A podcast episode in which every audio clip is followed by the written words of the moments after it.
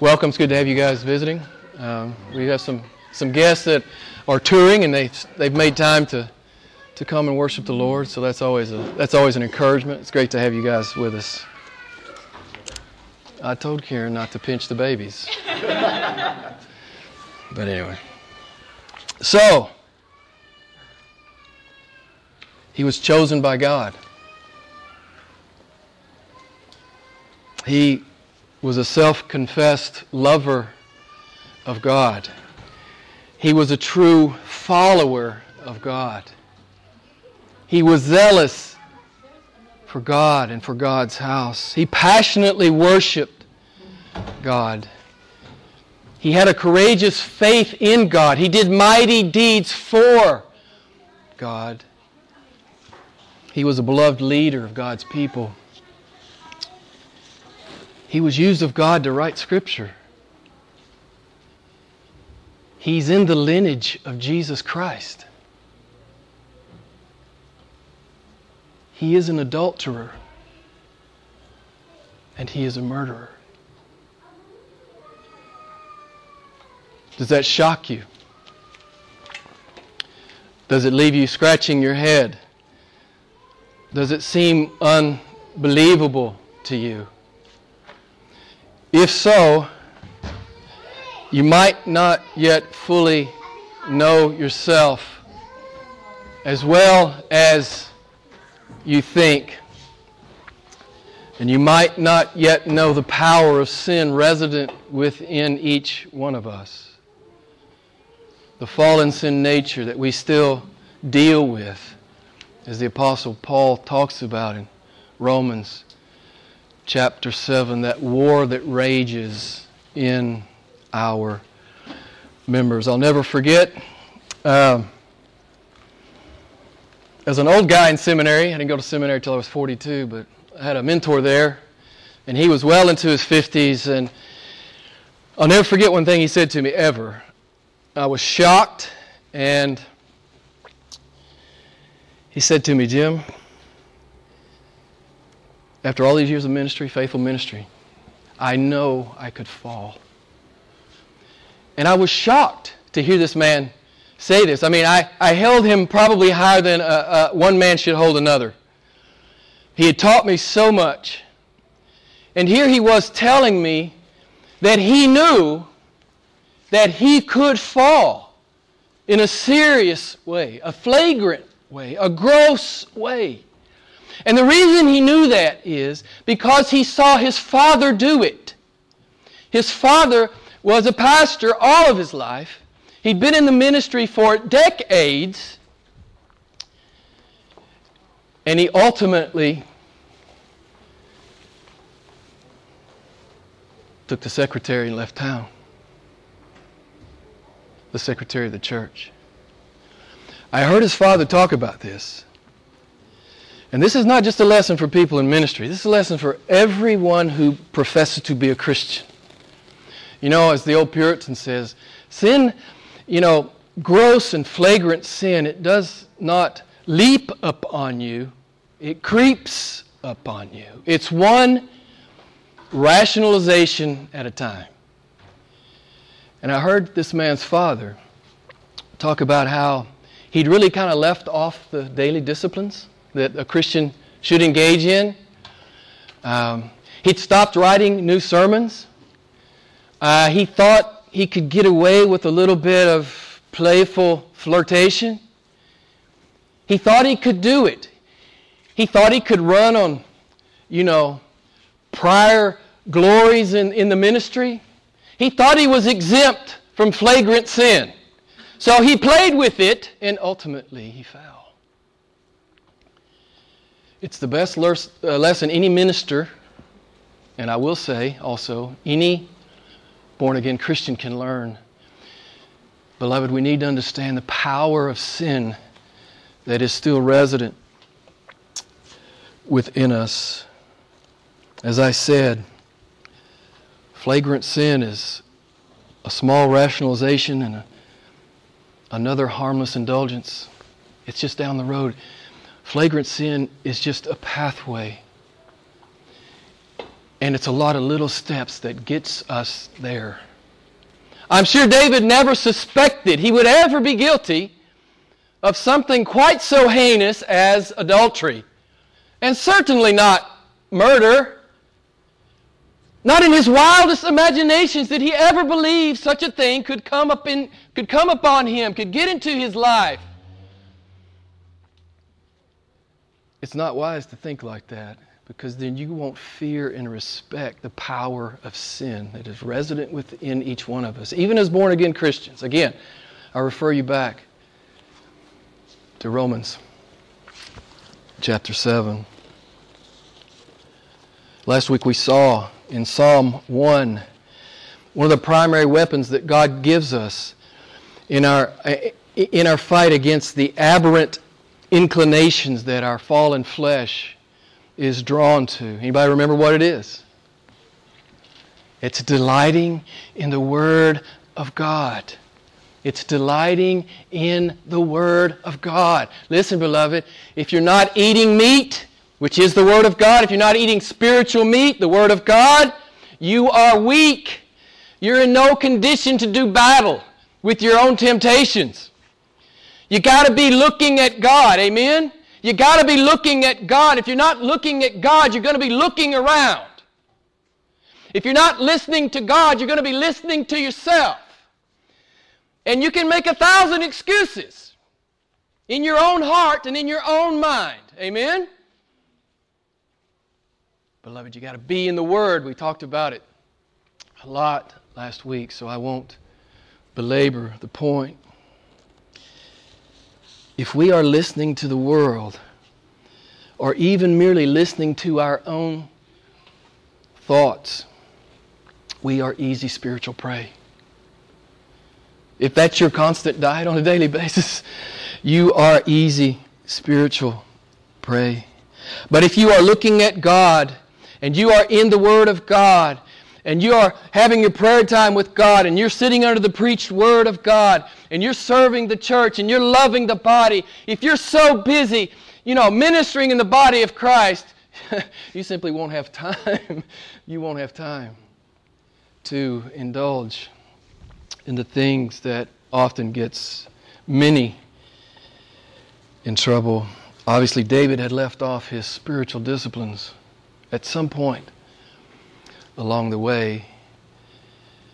A rationalization here, harmless glance there, an indulged thought here, an innocuous inquiry there.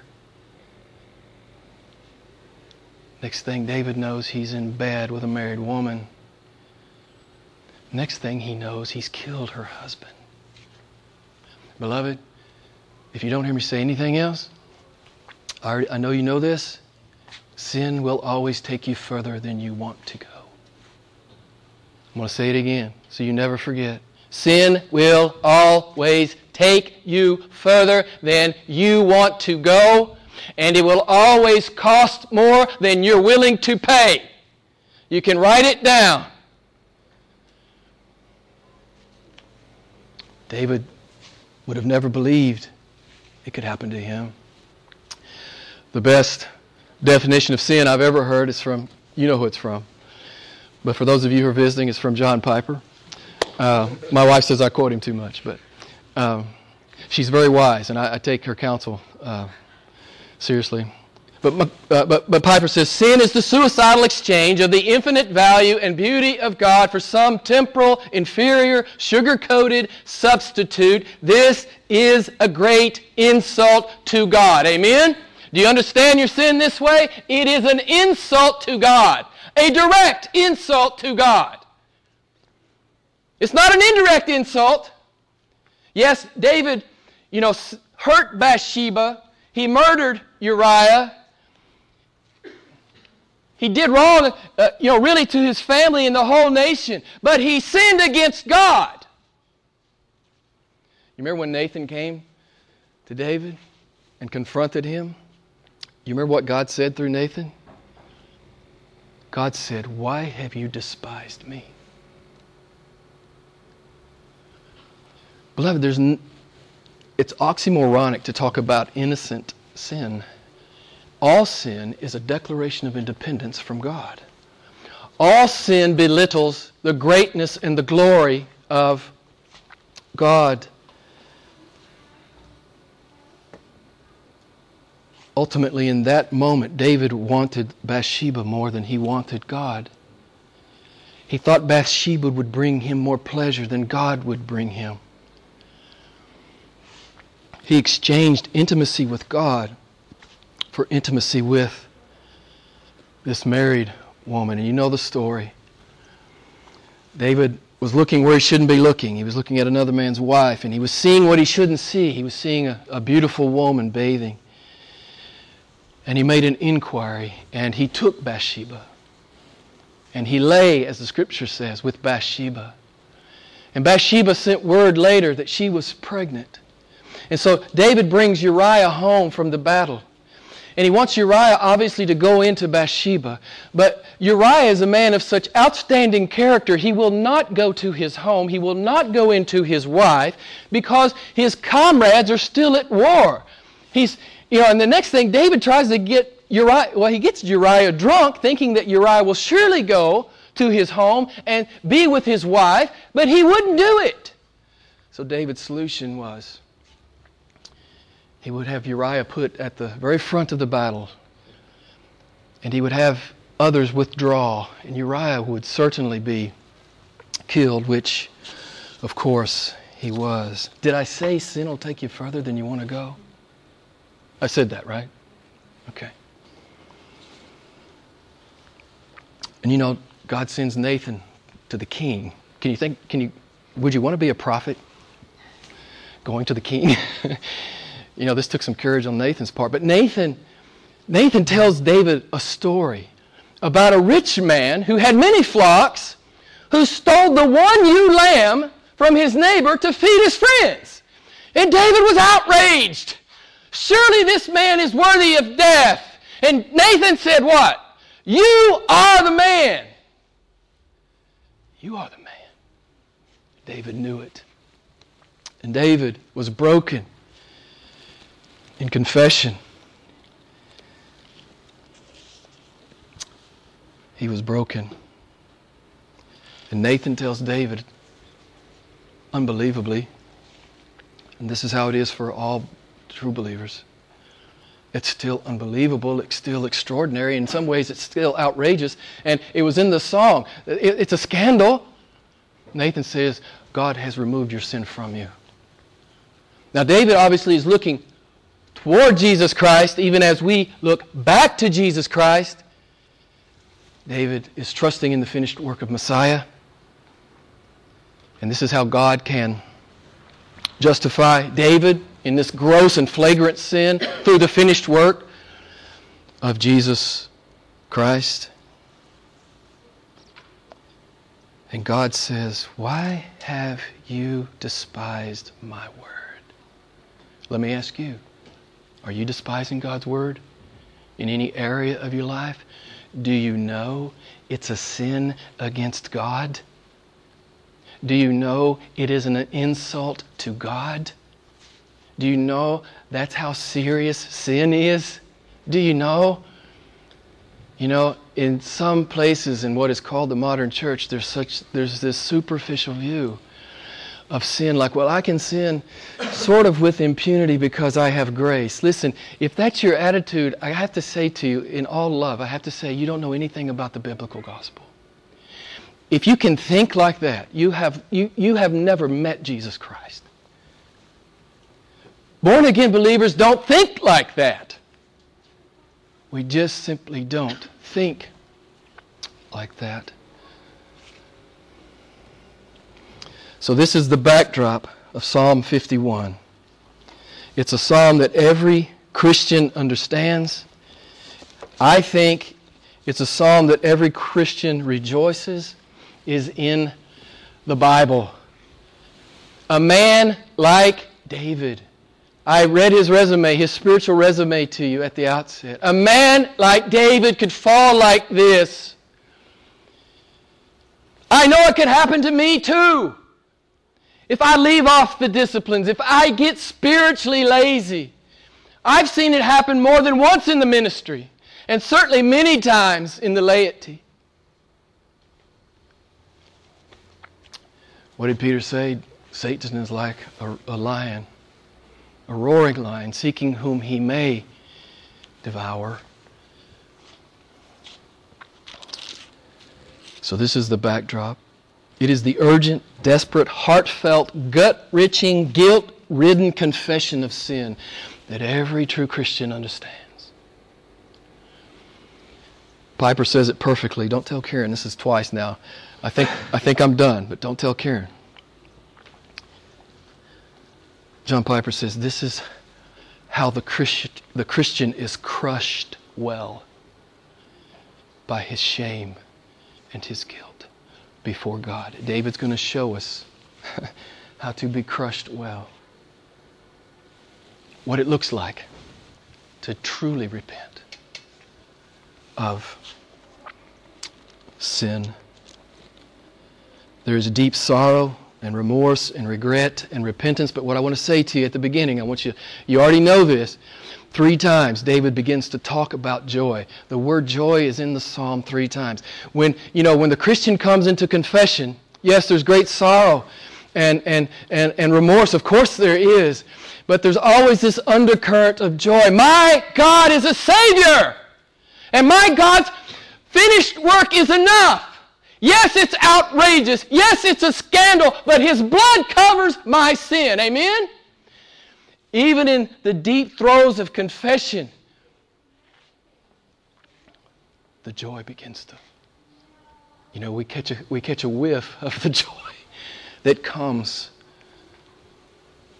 from the pardon that we receive in Christ Jesus. Did you notice how David starts here? I won't read the, the text uh, ver, uh, word by word. We, we've already read through it. But did you notice here? Be gracious to me according to your loving kindness and, and, and to the greatness of your compassion. Wash or blot out my transgressions. What is David appealing to from the outset? Is David here, as C.S. Lewis says, C.S. Lewis talks about uh, confession of, of many Christians, he says, instead of, instead of uh, true confession, it's more like, you know, and asking for forgiveness is more like making excuses. David's not making any excuses here. What's the first thing David says? David appeals to who God is. Amen? He appeals to who God is. He's worshiping God. This is what I want you to always remember. True confession begins with worshiping God. It's appealing to the kindness and the compassion and the mercy and the long suffering and the grace of God. And this is where David begins. He begins his appeal with who God is. True biblical confession. It begins with worship.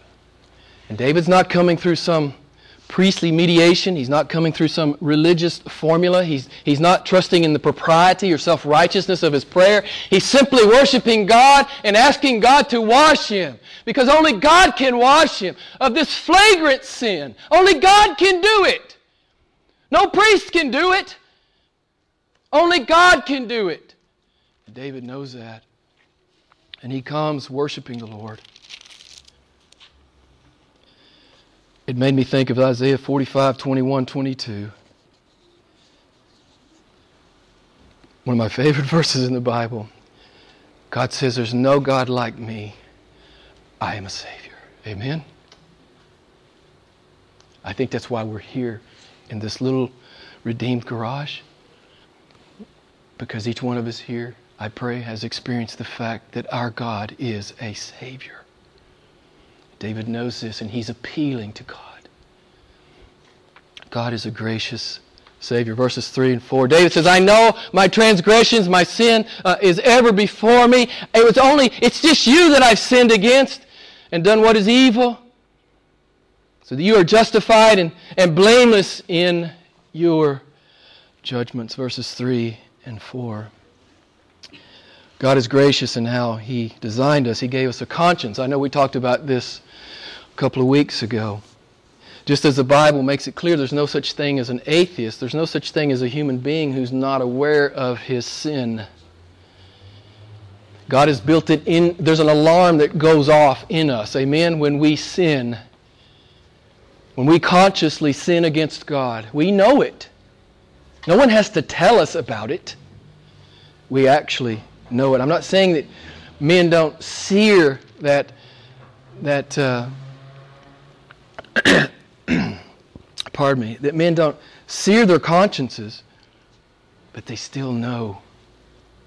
There's a moral law. C.S. Lewis talks about. There's a moral law written on the heart of man, and we know when we sin against it. David said, My sin is ever before me. And I couldn't help but think of the woman that I, I used as an illustration back in February when we talked about abortion.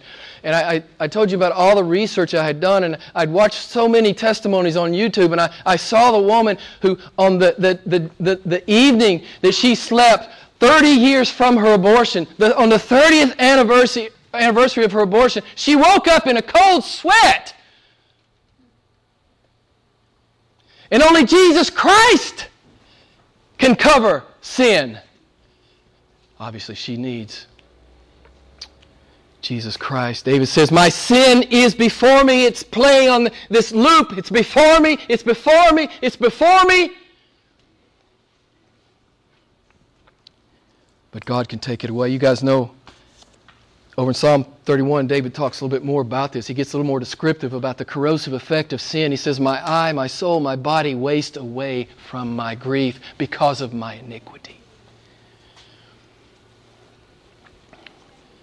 Some of you know what he's talking about. Most of us, probably if not all of us, know exactly what he's talking about. That sin that we're entertaining, or that sin that we've engaged in, and we have not come clean with God. David says, It's, it's ever before me.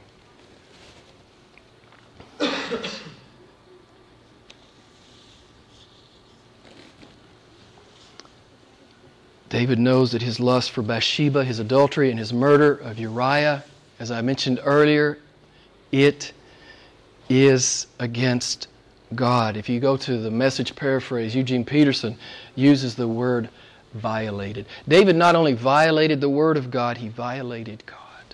Listen, beloved, we need to think about our sin like this. This is how the Bible talks about sin. When we consciously sin, we're not just simply violating the law of God, we're violating God. It's an insult to God. It's a slap, a backhanded slap in the face to God. I don't care what you say. I'll do what I want. That's what got us into this mess. That's what happened in the garden. And that's why the world is in the condition that it is in.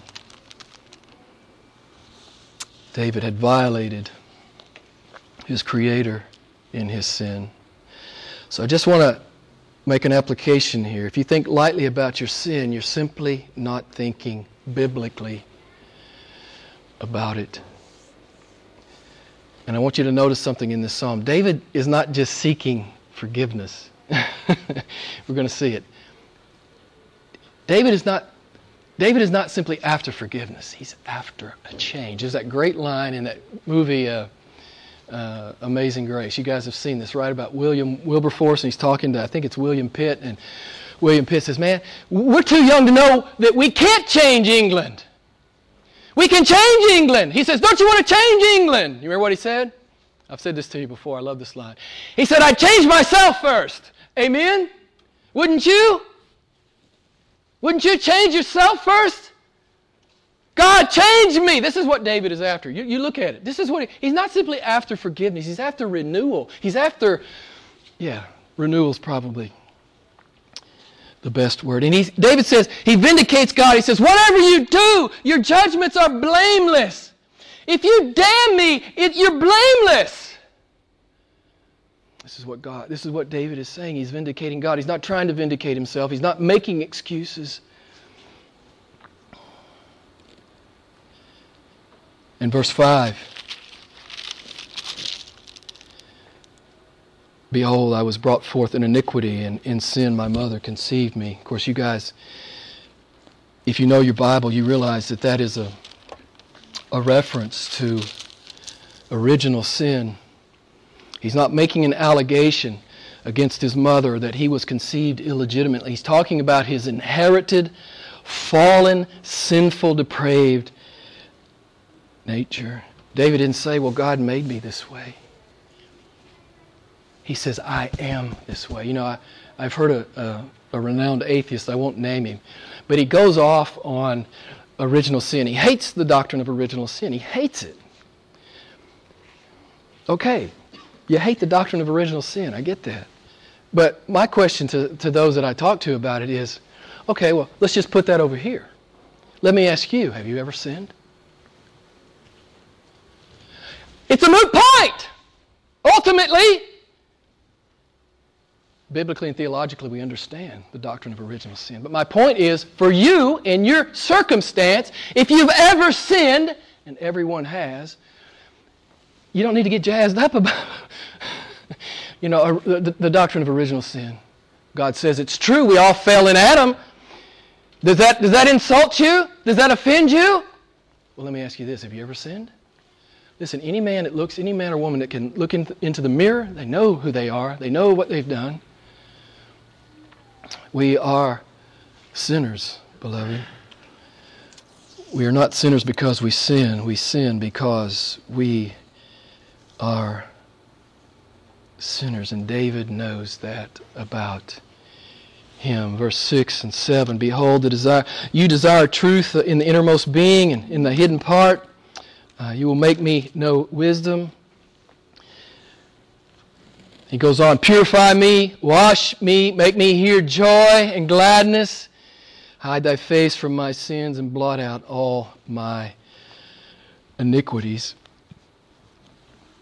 God desires truth in our inmost being. I mean, to me, this is an illusion of regeneration. It's an illusion to being born again, right? Because we know what the Bible says about the, the unregenerate human heart. It is desperately sick. Who can understand it, as the prophet Jeremiah says? And we know the litany of sins that Jesus talks about flow from the human heart. David says, In the hidden part, you will make me know wisdom. It's what God does in the hearts of his people. He does that heart transplant. He takes out that heart of stone and he puts in that heart of flesh, and our heart begins to beat. And God gives us the Holy Spirit, and the Holy Spirit teaches us the truth. It's a miracle that God does. David's talking about that inside out thing. This is what true Christianity is. It's always, it's always uh, inside out. You know, religion is simply outside in. You know, a little paint on the outside. I'll try to, you know, look good at church on Sunday and I'll, I'll try to act moral in, in the world. That's not Christian. That's not true Christianity. True Christianity is inside out. I want to honor God in the way I love my spouse, the way I raise my kids, the way I do my job, the way I surf the internet. I want to honor God. That's what I want. This is what David wants. You can hear it. You can hear it in his words. David says, God, you must purify me. You must wash me. I can't do this myself. No religion can do this. You must do it, Lord and make me hear joy and gladness. I was just going to share with you really quick.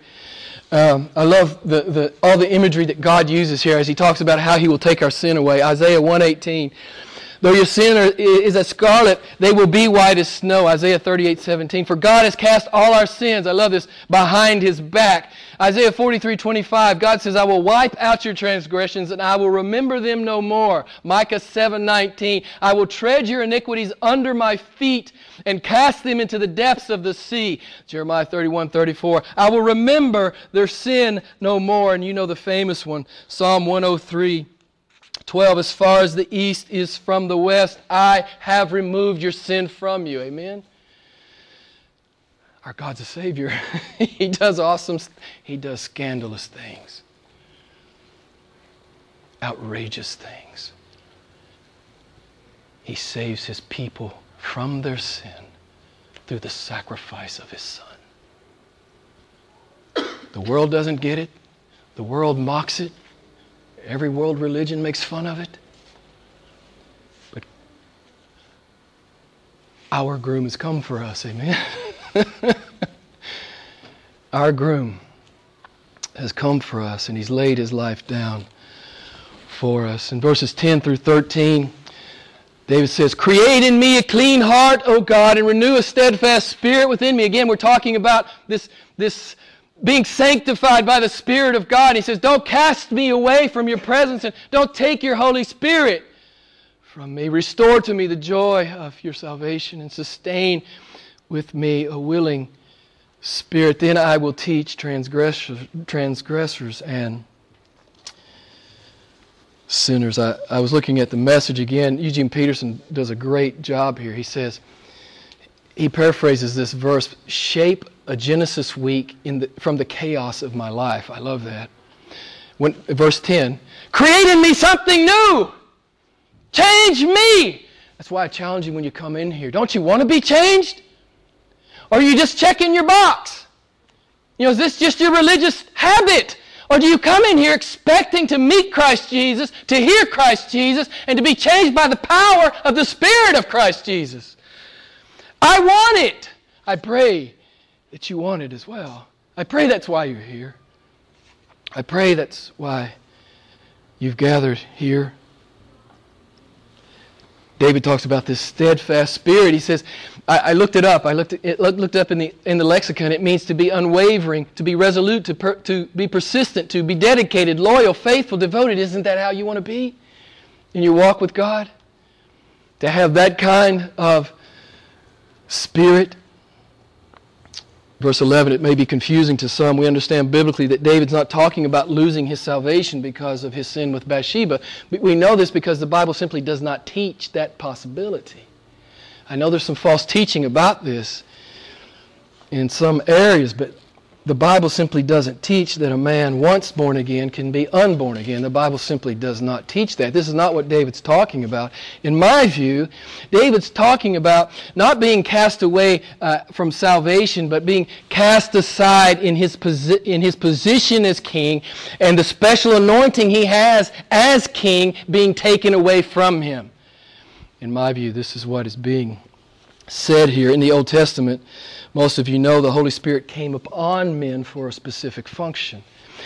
In the New Testament, the Holy Spirit indwells the true believer.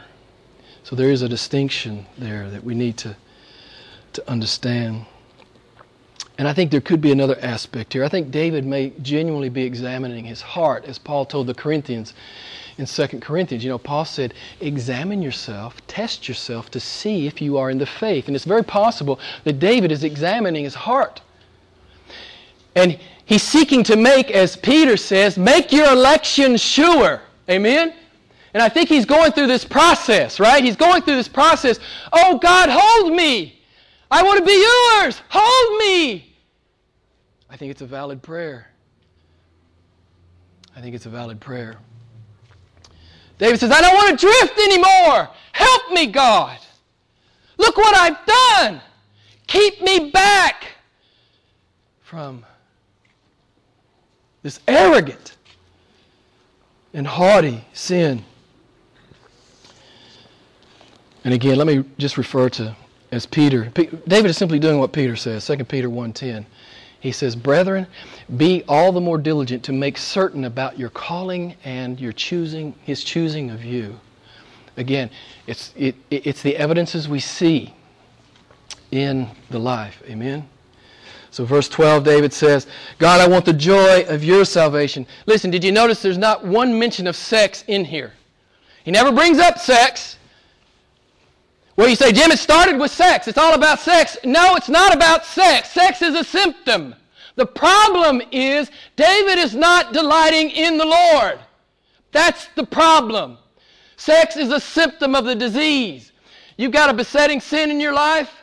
It's a symptom that you are not delighting in God as you ought. You are not lusting for God as you ought. There's nothing wrong with lust. It's just what are you lusting for? You're supposed to be lusting for God, beloved. That's what you're built for. That's certainly what you're redeemed for, to lust for God. Preeminently. Of course, we have subordinate desires that He has afforded us uh, in legitimate contexts. This adultery, it's a symptom.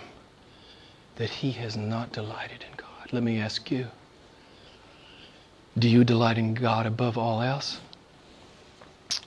An important question. And David is not content with forgiveness and being clean and having uh, his assurance or having a, a, right spirit or being joyful in God. Did you see what he says? It's not just about that. It's about that he could be a teacher. He could be an evangelist. He could convert sinners. Do you see it? He, he, he doesn't want holiness just because it would be good to be holy. He wants to be a teacher. He wants to share the gospel. This is what all biblical born again believers do. They're out there sharing the gospel. You know, if you're not sharing the gospel, I have to ask you, what kind of disciple do you call yourself? There's only one kind in the New Testament. Jesus says, follow me, and Jesus says, go and tell. It's the only reason you're still walking on his planet and breathing his air and eating his food is because you've made a covenant with him to be his and to share his truth that many might come to know him and be saved through him. 14 and 15. Deliver me from blood guiltiness. David, of course, is referring to the fact that he's guilty of, uh, of capital offense, both uh, adultery and murder. Deliver me from this blood guiltiness, he says. he mentions joy again. Then my tongue will joyfully sing of your righteousness. O Lord, open my lips that my mouth may declare your praise. It's the third time joy has been mentioned.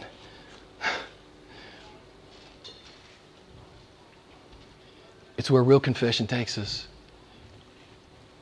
Because in Christ Jesus, we know we have forgiveness. We're not guessing, we're not hoping, we're not postulating. We know we have it.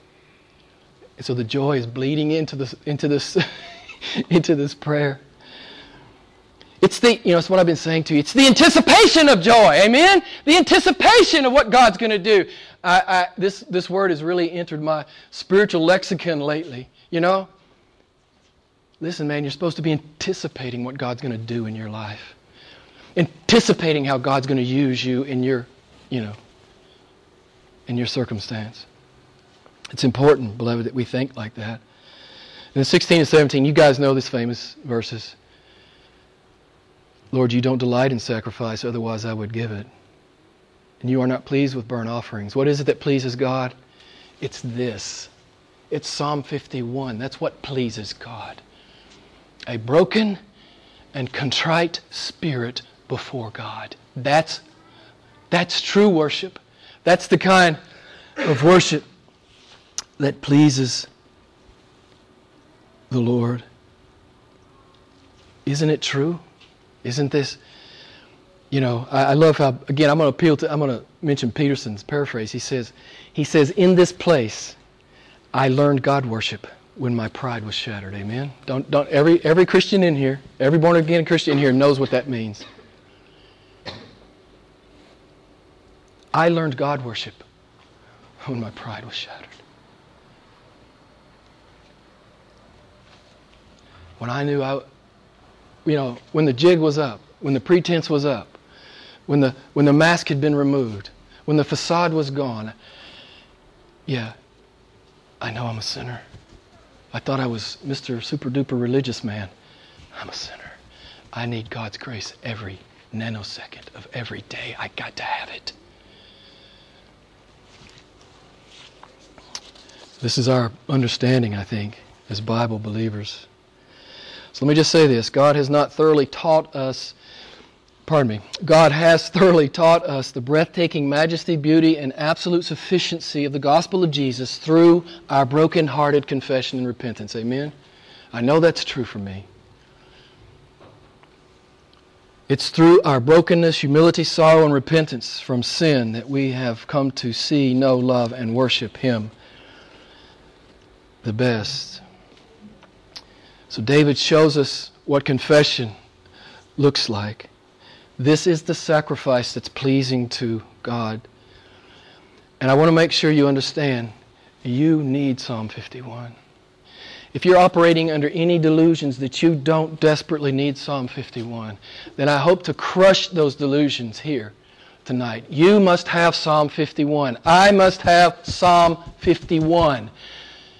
Only the prideful and the arrogant and the presumptuous don't think they need Psalm 51. David didn't need Psalm 51 until he did. And then it spilled out of his pen. And yes, uh, the temporal consequences of David's sin were weighty. The temporal consequences of our sin, it remains. There are consequences. But the beautiful truth of the gospel is that the eternal consequences are removed through the finished work of Christ Jesus. I will not receive my wages. What are the wages of sin? Someone tell me. Death. I will not receive my wages.